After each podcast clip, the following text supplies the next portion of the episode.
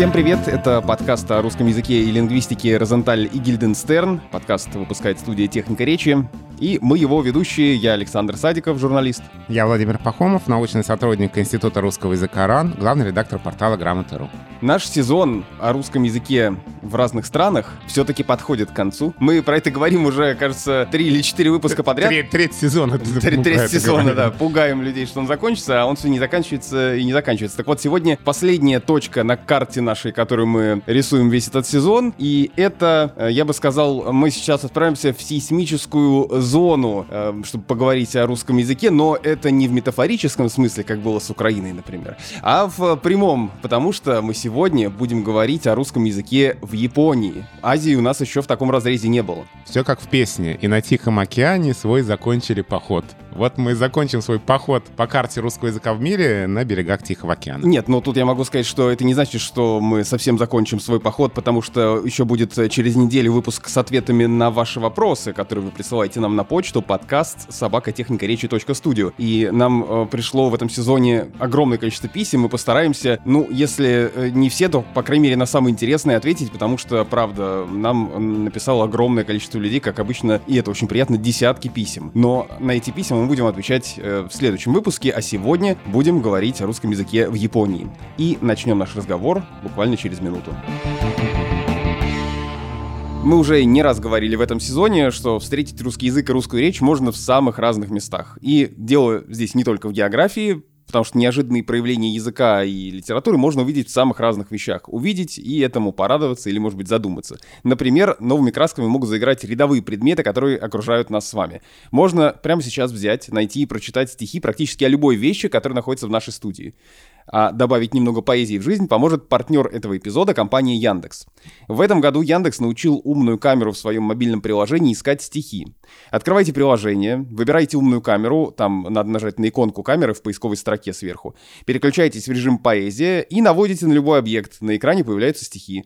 Камера, между прочим, может найти строчки из произведений самых разных эпох и направлений, от русских классиков до рэперов и рок-музыкантов.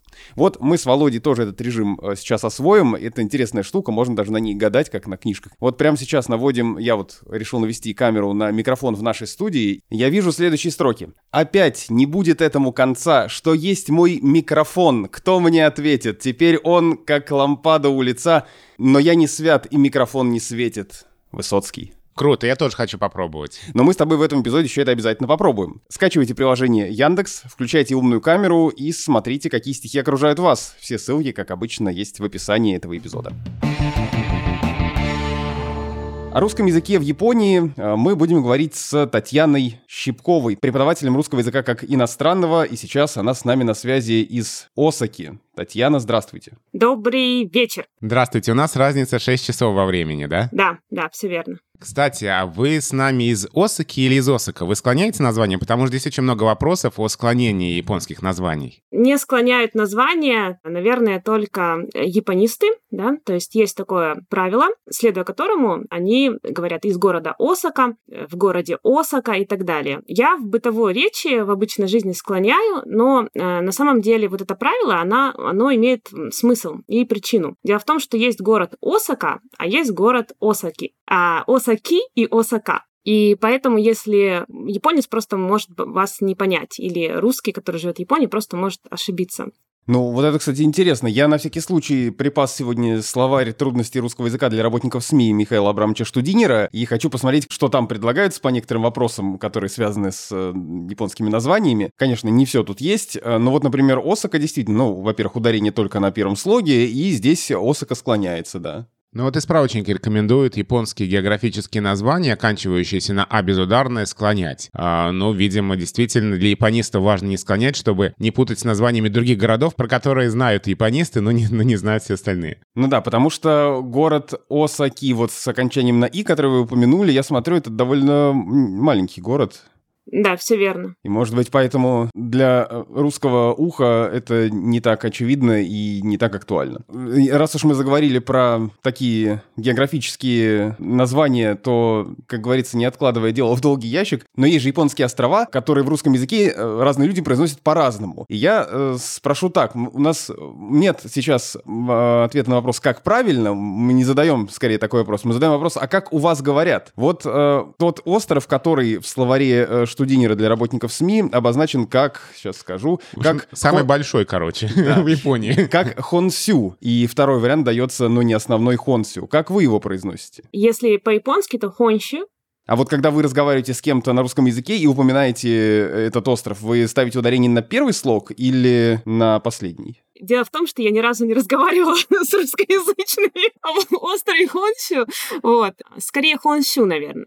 Да, Хонсю. На Ю. Просто, наверное, потому что это ударение, да, это употребление слова распространено на Дальнем Востоке. Хонсю. Вот, кстати, э, раз уж вы, вы это сказали, что вы не так часто разговариваете с русскими людьми об этом острове, ну, как-то не приходится упоминать. А вообще, как часто вы встречаете людей, говорящих на русском, ну, или как часто вам приходится, живя в Японии, говорить на русском языке не по работе? Постоянно. Мой муж японец говорит э, по-русски, поэтому каждый день э, я говорю по-русски дома, и более того, у меня очень обширный круг э, русскоязычных друзей, то есть это могут быть и украинцы, и белорусы, и а, выходцы из других стран, которые говорят по-русски, то есть даже иностранцы, там, американцы, которые говорят по-русски.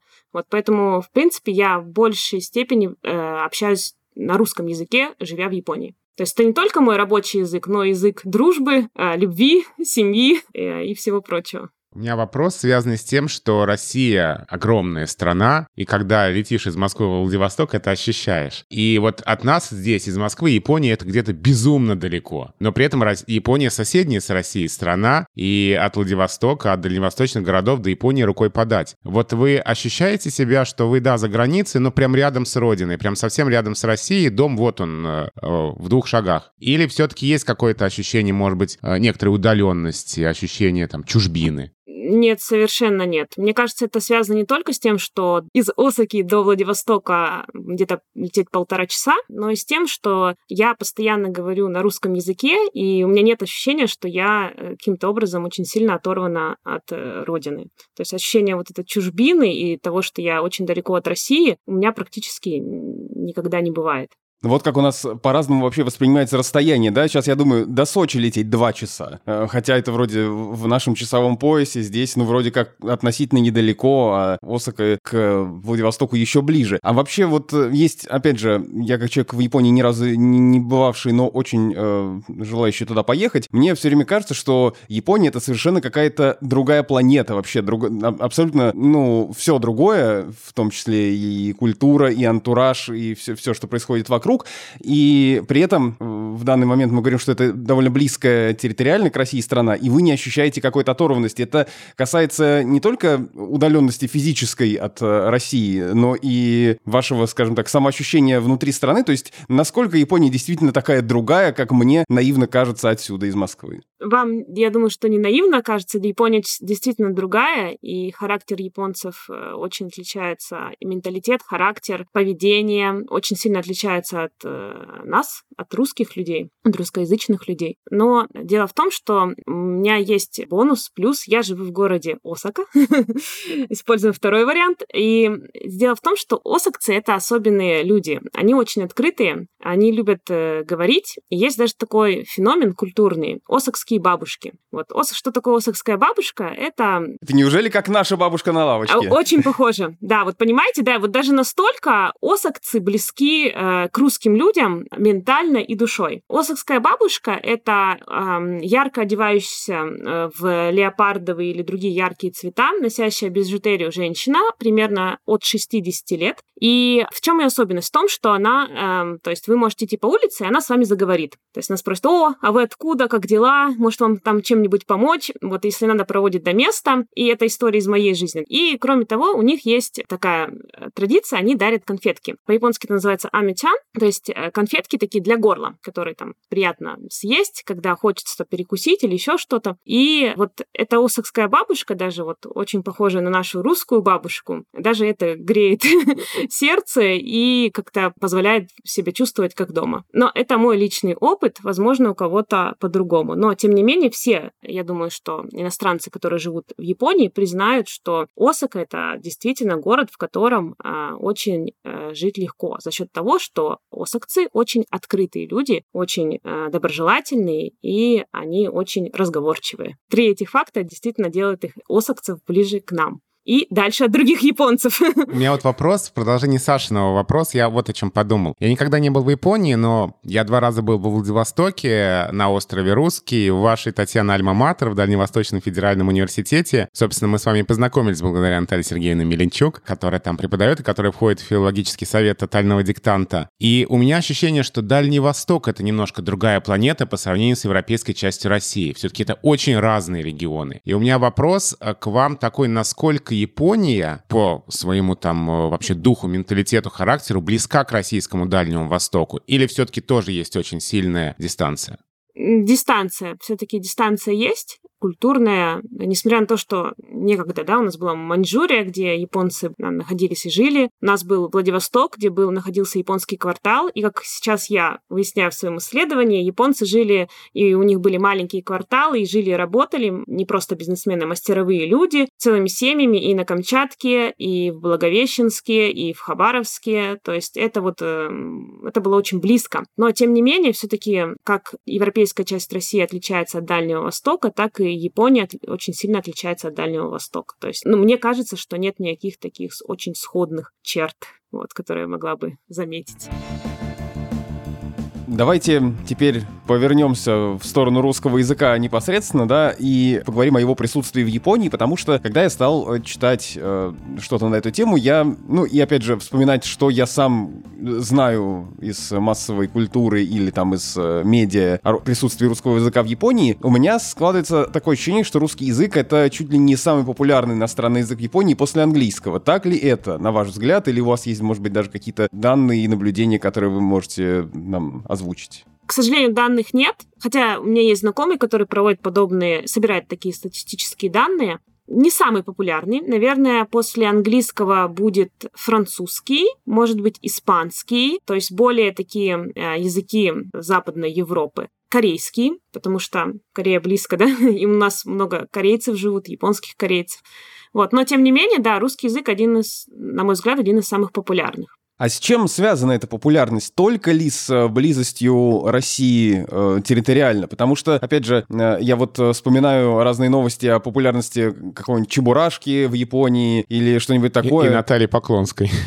Ну, да, может быть, и это тоже. Вот, на ваш взгляд, с чем это связано? И, допустим, ученики, студенты, которые приходят к вам учить русский язык, если это японцы, почему они этот язык выбирают? Кино. То есть э, у меня много учеников, студентов, которые выбрали русский язык, потому что они хотят больше знать о русском советском кино, ну именно советском чаще всего. И э, второе место балет. То есть есть те, кто выбрал учить русский язык, потому что им очень нравится балет и русское искусство, русские художники. И литература. Вот русская литература, она до сих пор очень часто помогает, э, вернее, становится стимулом для студентов пойти изучать э, довольно сложный русский язык, довольно сложный по сравнению с другими языками, может быть, менее популярный, чем другие языки, которые я уже назвала. Но, тем не менее, вот балет, кино и литература — это те стимулы, которые а, могут сподвигнуть студента выбрать русский язык в университете. Я тут вспоминаю две э, истории в связи с этим, два момента. Первое — это песню группы «Мумитроль» «Сайонара Диско», в которой, ну, помимо основного текста этой песни, э,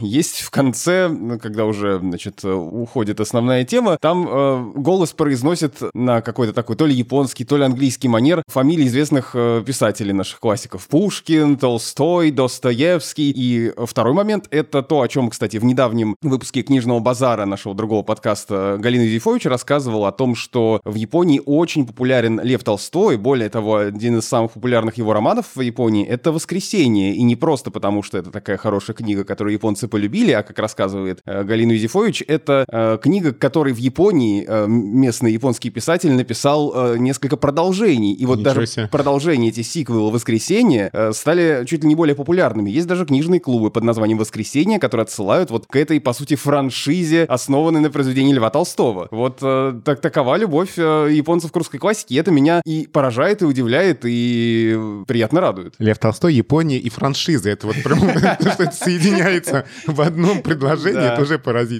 У меня вопрос, связанный вообще с самим э, фактом присутствия русского языка в Японии. А между нашими странами отношения даже за последние сто лет были разными. Русско-японская война, а Вторая мировая война, э, до сих пор, как известно, да, нет мирного договора, есть территориальный спор. Сказывается ли это как-нибудь на отношении а, японцев к русскому языку и не доводилось ли вам встречаться с каким-то негативным отношением, когда японцы, может быть, слышат вашу русскую речь? Или такого не было? Никогда не было вообще. У меня за м, 8 лет моей жизни в Японии у меня вообще никогда не было никакого конфликта, да, вот межна- межнационального или расового, да, то есть никакого конфликта никогда не было. Возможно, кто-то что-то и думал про меня, когда слышал мою русскую речь, но никогда открыто это не высказывал. Обычно мы у гостей еще спрашиваем личные истории. Вот как вы оказались в Японии, хоть и близко это, да, к, к вашей родине, но все-таки другая страна. Почему Япония и как вы туда попали? Тут я позволю себе еще вставить ремарку. Я, готовясь к нашему выпуску, посмотрел э, разные интервью с людьми э, русскими, переехавшими в Японию, в которых они рассказывают, почему они переехали. Там была такая история, меня очень позабавила. Женщина говорит, что она 25 лет назад переехала из Владивостока как раз. Она ездила в 90-е годы покупать машину в Японии, это очень популярная штука.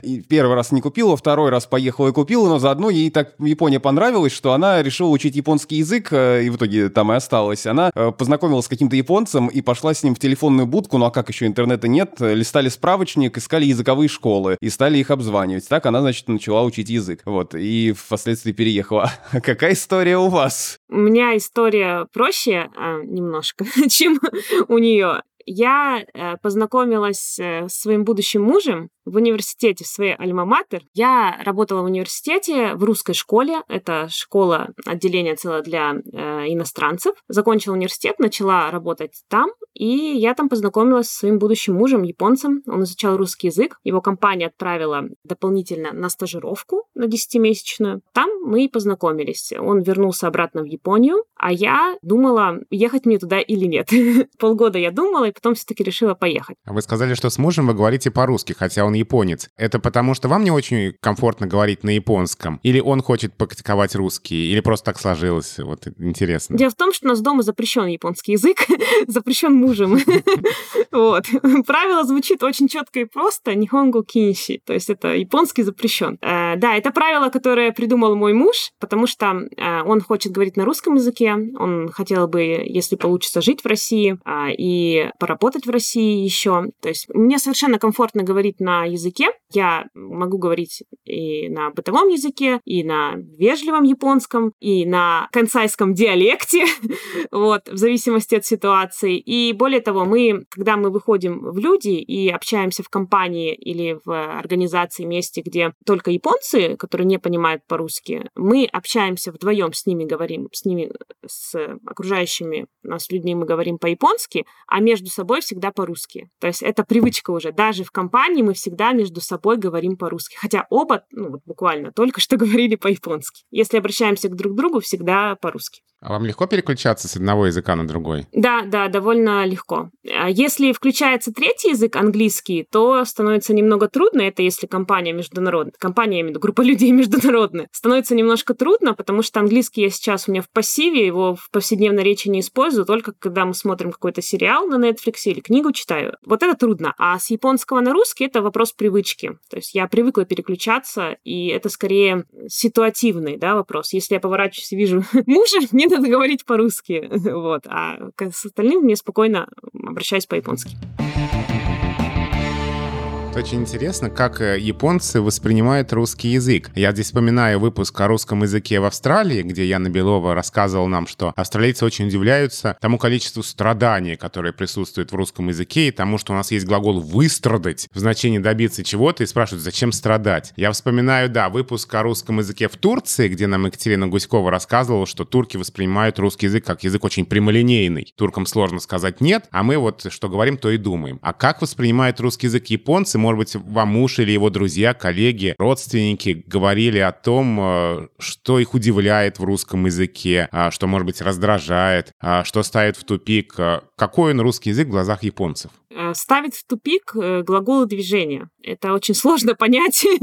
А, я, я, простите, вас перебью. Такое ощущение, что глаголы движения ставят в тупик примерно всех, кто учит русский язык, Именно. если верить всем гостям нашего сезона, потому что все про это говорят. Именно так, потому что мы-то это с рождения все понимаем, а для иностранцев понять, когда идти, когда ехать, когда еще с приставками прийти, приехать, доехать, уехать, заехать, переехать, это правда очень сложно. Более того, скажу, глаголы движения ставят в тупик даже меня. То есть, э, когда я их начинаю преподавать, конечно, за время преподавания у меня накопился определенный опыт и разные схемы, как мы можем вести, объяснить, но, тем не менее, это очень сложно, да, это самая сложная, на мой взгляд, самая сложная тема.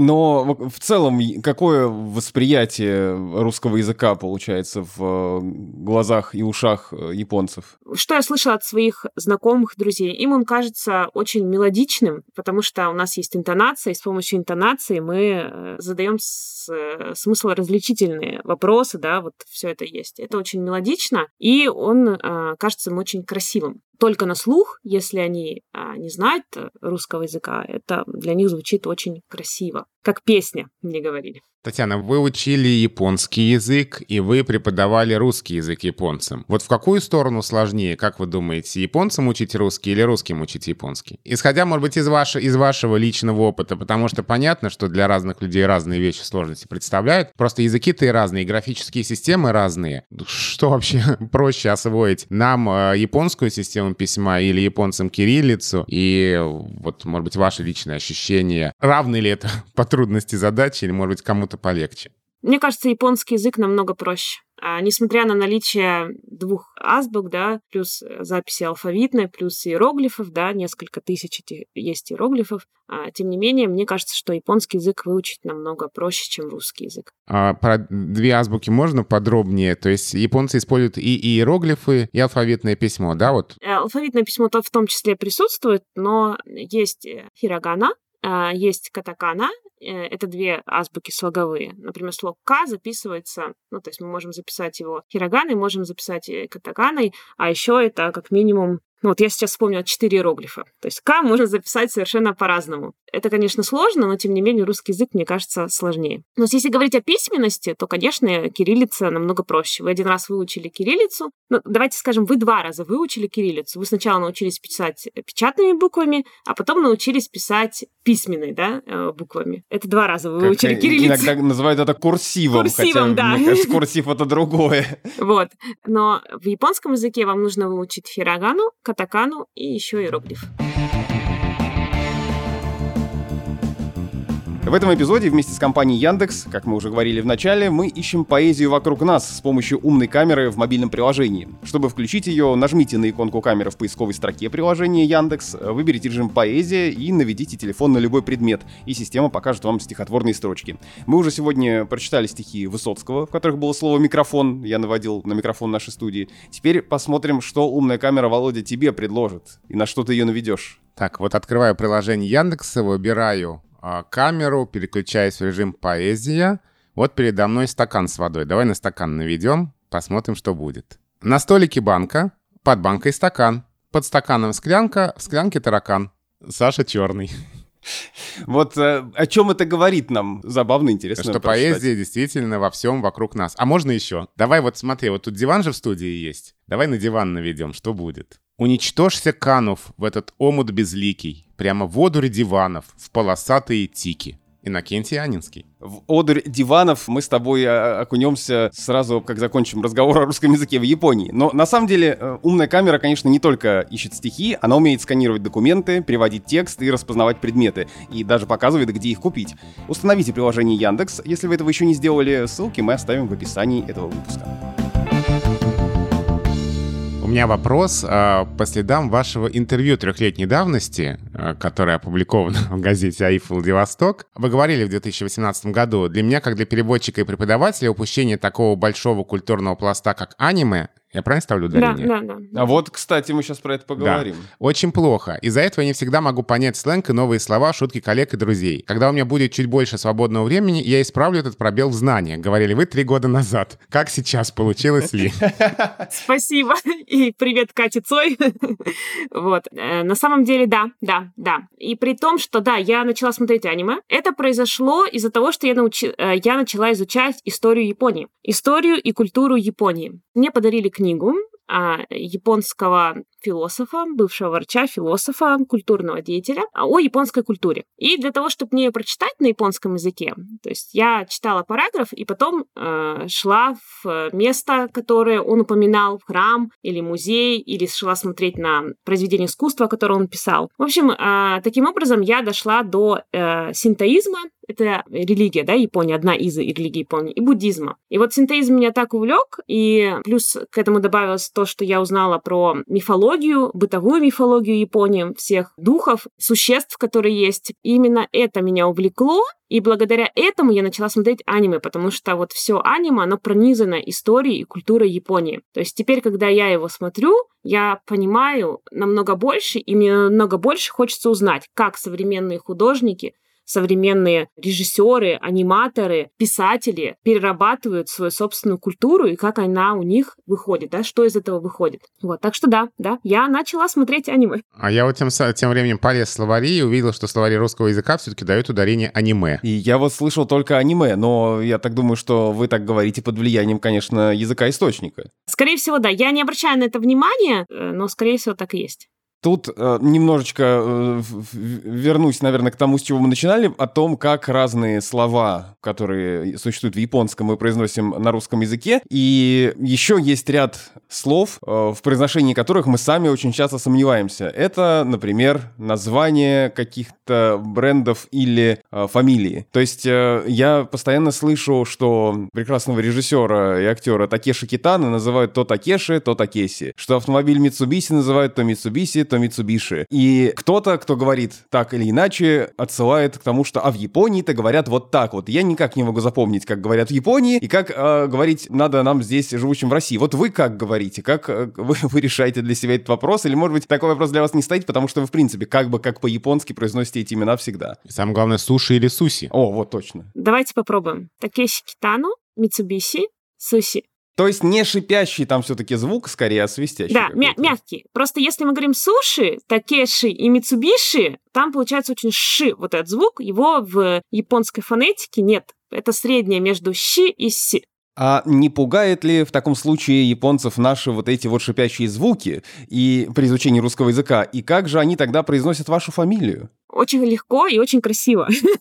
Щипкова я буду звучать по-японски. На самом деле э, сложности в фонетике есть совершенно разные, у разных студентов были разные. Да, немножко твердость, вот даже мой муж, он говорит мягко по-японски, сколько уже он со мной говорит, сколько он учился, он научил русский язык в университете, он учил его на стажировке, он регулярно, мы смотрим, к сожалению, все на русском языке, нам приходится смотреть, к сожалению, все фильмы на русском языке. Вы хотите на языке оригинала, а смотрите на русском. Да, да, да, да, да, да, да.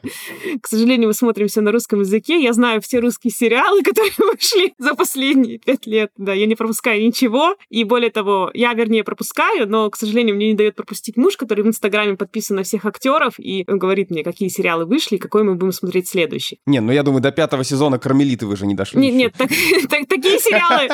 Я надеюсь, что он не будет слушать этот подкаст, и он не узнает, что это такое есть сериал, и я не буду его смотреть. А, так вот, возвращаясь э, к вашему вопросу, а, самая большая проблема — это «р» и «л» да, кроме вот твердости ши, которая нам необходима, ша, ше, шо, да, там, и так далее, у нас еще есть проблема с ры, потому что в японском языке нет нашей родной э, рычащей буквы р, а у них есть нечто среднее между р и л, то есть такой очень мягкий звук, который совершенно не рычит, но при этом не такой, как л. И вот поставить звук р это довольно сложная задача. И в соответствии с этим э, японцы не слышат р или л мы говорим. То есть они просто не различают эти два звука. Для них они звучат одинаково. Ну вот к вопросу суши и суси, словари русского языка фиксируют оба варианта. Я помню, э, несколько лет назад, ну давно уже, правда, может быть, лет 10-15 назад было очень много споров, и как раз кивали на японский язык, но здесь опять хочется сказать, что в русском языке свои правила и законы, и мы можем произносить и писать слова далеко не так, как в языке источники. Поэтому по-русски кажется, что все-таки суши даже звучит лучше, более благозвучный вариант, и он все-таки в живой речи встречается гораздо чаще. А в нахождение ваше постоянное в японской языковой среде, понятно, да, вы говорите с мужем на русском, и вы часто используете русский язык, но тем не менее, вот э, вы живете в Японии, влияет ли как-то местная речь на то, как вы говорите? Не знаю, вы стали больше тоже каких-то звуков мягче произносить, или вы за собой это не замечаете? Первое, что я сразу замечаю, это то, что я постоянно извиняюсь. да, я начинаю свою речь «извините». Я пишу э, в Россию, когда письма, это там по работе или еще что-то, я пишу «извините, пожалуйста». А, то есть вот японское «сумимасен» — это то, с чего начинается любой разговор э, по телефону или там на улице или еще где-то. Вот у меня прочно вошло в мою русскую речь, я просто бесконечно извиняюсь. И второе, мне кажется, что у меня, это мое личное наблюдение, у меня стало менее богатая интенционная речь. Несмотря на то, что японская речь тоже интенционно богата, мне кажется, что я что-то теряю теряю постепенно. Какие-то нюансы, или, может быть, я перестала использовать интонацию, как, э, как ей положено быть э, в речи, да, то есть вот мне кажется, что вот эти две, два пункта я могу отметить. Очень часто японские слова мы употребляем в речи. Какие слова вкрапляются в русскую речь в Японии, по которым можно узнать, ага, этот человек оттуда? А первое — это название учреждений, наверное, да, которые просто нет э, аналога в русском языке, или его трудно найти, или он чем-то отличается. Э, например, мы скорее скажем, мы пойдем щакшо, или куякшо, это местная администрация или там, муниципалитет. Вот слово муниципалитет я вспомнила впервые за 8 лет. Я говорю, ну, я говорю администрация, да, там, адми... городская или районная администрация. Э, Хуйкуэн, да, там я, не ясли, а э, да, там дет, детский сад. То есть мы это будем писать, и мы это будем в речи употреблять э, чаще. И э, второе, это то, что мы начинаем придумывать слова на основе тех э, японских слов. То есть мы начинаем склонять или спрягать слова. Вот я вас научу сейчас э, одному слову, надеюсь, оно с вами останется как память в нашем знакомстве. Есть э, прилагательное «воруй», это плохой. И э, в нашей семье э, есть глагол «воруйничать». Означает, означает он озорничать или вредничать. И мы употребляем это по отношению к собаке. У нас есть собака лабрадор, и мы с ней говорим по-японски. Это единственный член семьи, который знает только японский язык. Просто потому что э, она большая, и мы ездим, когда в собачьи парки, это место, где можно с собаками без поводка гулять, то мы посчитали, что если, например, она кого-то покусает или с кем-то подерется, нам важно, чтобы окружающие знали, что мы пытались ее остановить. То есть мотивация была такой, вот, ну, в общем, воруйничать. А сохраняется ли в вашей речи вот вы уже живете в Японии много лет. А дальневосточные слова, то есть можете ли вы назвать отдаленный район Осаки очкурами? Да, да. да, конечно, да, да. Я на самом деле очень слабо владею сленгом, потому что есть такая проблема, что у меня его очень быстро схватывает муж, потому что когда я говорю какие-то такие слова сленговые, он их, его ухо очень сильно это улавливает, поскольку он говорит на литературном русском языке, и потом он регулярно вставляет это в свою речь. вот. Поэтому я очень а, аккуратно произношу все эти слова, но он умудряется их улавливать, когда мы говорим с друзьями друзьями. Вот, он запоминает и, и спрашивает у меня потом, а что это было, что ты там такое сказал? А потом сказал? будет щеголять очкурами. Да, да очкурами. то есть напка, нап, напка, очкуры, это вы знаете, употребляете, используете, это все живо. Да, да, речи. да, есть, есть, до сих пор. Это все ситуативно. Как только я встречаюсь с человеком из Владивостока, это просто льется рекой. Как только я встречаюсь э, с человеком из Москвы, я просто эти слова забываю. Ну вот мы говорили о русском языке в Японии с точки зрения такого личного вашего опыта. А если говорить о, в принципе о существовании языка в стране, о его преподавании, участвует ли в этом японское государство, поддерживает ли оно преподавание русского языка в школах, в вузах именно на государственном уровне, или это вопрос там только с частными школами как-то связан? В большинстве университетов э, Японии преподается русский язык. Есть э, либо кафедра русского языка, либо он э, преподается как второй или даже третий иностранный иностранный. То есть в университетах с этим, на мой взгляд, порядок. Конечно, преподаватели жалуются, что студентов мало и что они такой популярный, как другие европейские языки, но, тем не менее, мне кажется, что здесь все в порядке с этим. И даже в очень маленьких университетах есть студенты, которые выбирают русский язык и учат его. Но вот что касается школ, то здесь ситуация намного хуже. То есть здесь русский язык не преподается. Есть одна школа э, в Токио, в которой преподается русский язык, и, к сожалению, это пока единственный пример, который мы можем наблюдать. Я, наверное, чуть-чуть преувеличу, но вот скажу такую фразу. Иностранцев не существует. То есть проблемами иностранцев занимаются поскольку постольку. А, недавно у нас проходила конференция по а, русско-японскому билингвизму, и как раз там выступала исследовательница с очень интересным, японская преподаватель, японский исследователь, а, с очень интересным докладом, в котором она сообщила о том, что существует целые группы группа довольно многочисленная японцев, которые родились, например, у филиппинских женщин, которые здесь а, работали. И филиппинки, будучи очень заняты на работе, не участвовали никак в учебной жизни своих детей. То есть они разговаривали с ними на родном языке. И в результате произошло следующее. Поскольку у нас в Японии нет такой системы, что помощь официальная, государственная в школах а, по изучению японского языка для иностранцев долгое время не было. Сейчас это начало появляться. То сейчас есть взрослые люди, которые жили всю жизнь в Японии, но они абсолютно не могут устроиться на хорошую работу, они не владеют японским языком на должном уровне, просто потому что очень долгое время, десятилетия, японское государство их не замечало. Таких детей не замечало, их не было. Соответственно, возвращаясь к вашему вопросу, русский язык э, в японских школах не преподается. Русский язык преподается в университетах и преподается на отдельных курсах, например, в языковой школе, где преподаются другие иностранные языки наряду с ними, а преподается на вечерних курсах а, для взрослых, то есть там возраст учеников может колеблется от 14 лет до 86. Но, к сожалению, школы — это только японский язык, и плюс английский язык. Дело в том, что для того, чтобы преподавать русский язык или открыть здесь билингвальную школу или даже билингвальный садик, необходимо собрать огромное количество документов, э, чтобы получить лицензию. И более того, здесь очень важна репутация вашей школы, вашего учебного заведения или вашей фирмы или вашего любого, то, что вы создаете. И, возможно, просто потому что у вас там преподается русский язык, у вас не так будет много а, клиентов, да, если это частная школа билингвальная. Вот, поэтому за это пока, мне кажется, никто не брался. Просто не брался, потому что не видит в этом перспектив особых. Но поскольку об этой проблеме уже заявляют, то мне кажется, что все идет к тому, что будут и в Японии хорошие билингвальные школы постепенно.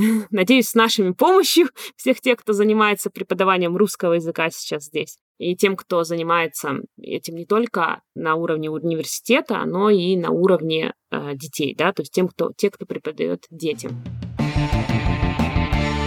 А завершить хотел внезапно очень личным для меня вопросом. Я э, сейчас э, сижу в... Сейчас специально, поскольку у нас есть видеосвязь, я покажу вам. Я сижу в толстовке с капибарой, которая на манер уличных каких-то художников пишет «All capybaras are beautiful». И я подписан на многие аккаунты в Инстаграме и Фейсбуке, связанные с капибарами, с этими прекрасными животными. Обязательно все на них подпишитесь, э, какие только найдете. Вот. И практически все эти аккаунты, ну, наверное, 90 99% это японские аккаунты. И в том числе э, есть несколько зоопарков, например, Нагасаки биопарк, где э, десятки капибар живут. У них там такие условия, что я на самом деле позавидовал уже. Э, хочу спросить, откуда у японцев такая любовь к капибарам, которые вообще-то из Южной Америки? Знаете ли вы что-то об этом и любите ли вы капибар так же, как люблю их я? А я удивилась, когда увидела их наряду с другими популярными животными в книжках для детей. Есть такие книги для детей, которые называются эхон, книжки с картинками. И это целое вот такое м, культурный пласт в Японии на самом деле. То есть там не будет волка, но будет капибара. Вот, поэтому откуда это? Я, к сожалению, сказать не могу, но то, что капибара популярна и есть, то есть я ее сама личными глазами видела и не одну э, в зоопарках Японии, это да, это факт. Может быть, потому что она милая, а в Японии любят все очень милое. Да, да, да, это правда. Все очень милое. Ну вот э, самое распространенное слово, наверное, вы его тоже знаете. Давайте вот попробуйте угадать, какое самое популярное слово в Японии. Вы его знаете. И это не коничева. Нет. И, и не саке. И не саке. не саке. И не суши.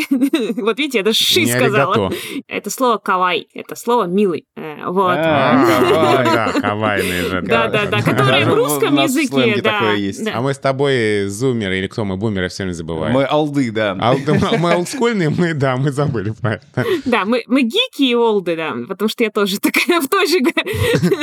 Вот, я в той же категории. А э, на самом деле кавай, ну вот у нас есть кавайный, да, мы говорим кавайный, э, наше поколение точно говорим кавайный. Вот, кавай это, конечно, мы можем перевести его как милый, но на самом деле это просто выражение эмоций, всплеск чувств и просто, о, как здорово, мне нравится, или я не знаю, что сказать, или вот и словом кавай можно заменить все, что угодно. Короче, все эмоции, которые мы испытываем по отношению к копипа... Ну, я, по крайней мере, хочу, чтобы вы тоже испытали, это кавай. Саша, я нашел ответ на твой вопрос, потому что об этом писал «Медуза» 4 года назад, в семнадцатом году. Надо здесь Да. это Да, делать да, да. вот Из- это вот. изда- и- и- Издание «Иностранный агент», э, из которого вышла вся наша студия подкастов, и наш подкаст в том числе.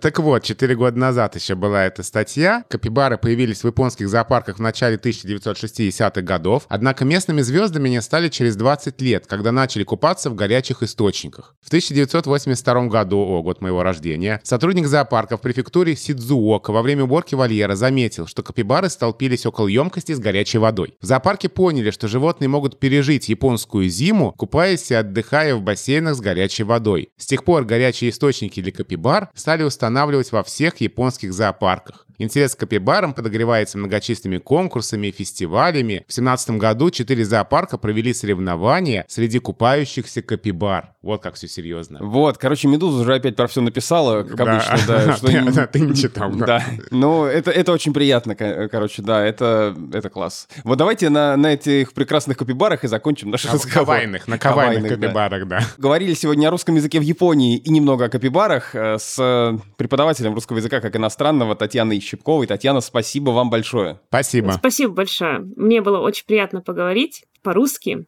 о русском языке и особенно о русском языке в Японии. Спасибо партнеру этого выпуска, компании Яндекс. Она помогает не только искать ответы на вопросы о русском языке, ну и, конечно, на многие другие вопросы, но и видеть поэзию в привычных вещах. А сделать это можно с помощью умной камеры в приложении Яндекс. Открываете камеру, наводите на предмет и читайте стихи о нем в диапазоне от Жуковского до Гребенщикова. Мы напоследок сегодня посмотрим, что еще умная камера нам покажет, если навести ее, ну, например, на светильники в нашей студии. Навожу и вижу. Как некий светильник в ту черную тьму, в которой до толи еще никому дорогу себе озарять не случалось. Светильник светил, и тропа расширялась. Иосиф Бродский. Ну, кстати, если цитата вам нравится, вы можете ей поделиться, а еще перейти от нее к полной версии стихотворения. Скачивайте приложение Яндекс. Все ссылки, как обычно, есть в описании этого эпизода.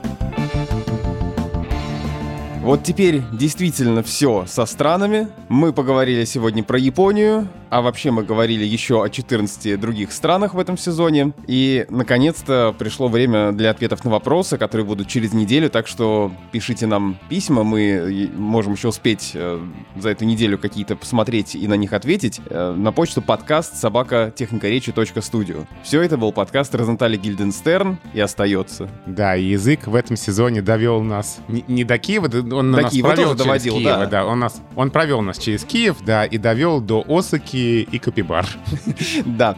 Э, Меня зовут Александр Садиков, я журналист. Я Владимир Пахомов, научный сотрудник Института русского языка РАН, главный редактор портала Грамоты.ру. До встречи через неделю. Подпишитесь на наш подкаст, если вы этого еще не сделали. Ну и слушайте другие подкасты студии «Техника речи». Например, подкаст «Калькулятор» об инвестициях или подкаст «Книжный базар» о книгах и кино. Сезон э, с Антоном Дольным и Галиной Юзефович закончился буквально на прошлой неделе. До встречи.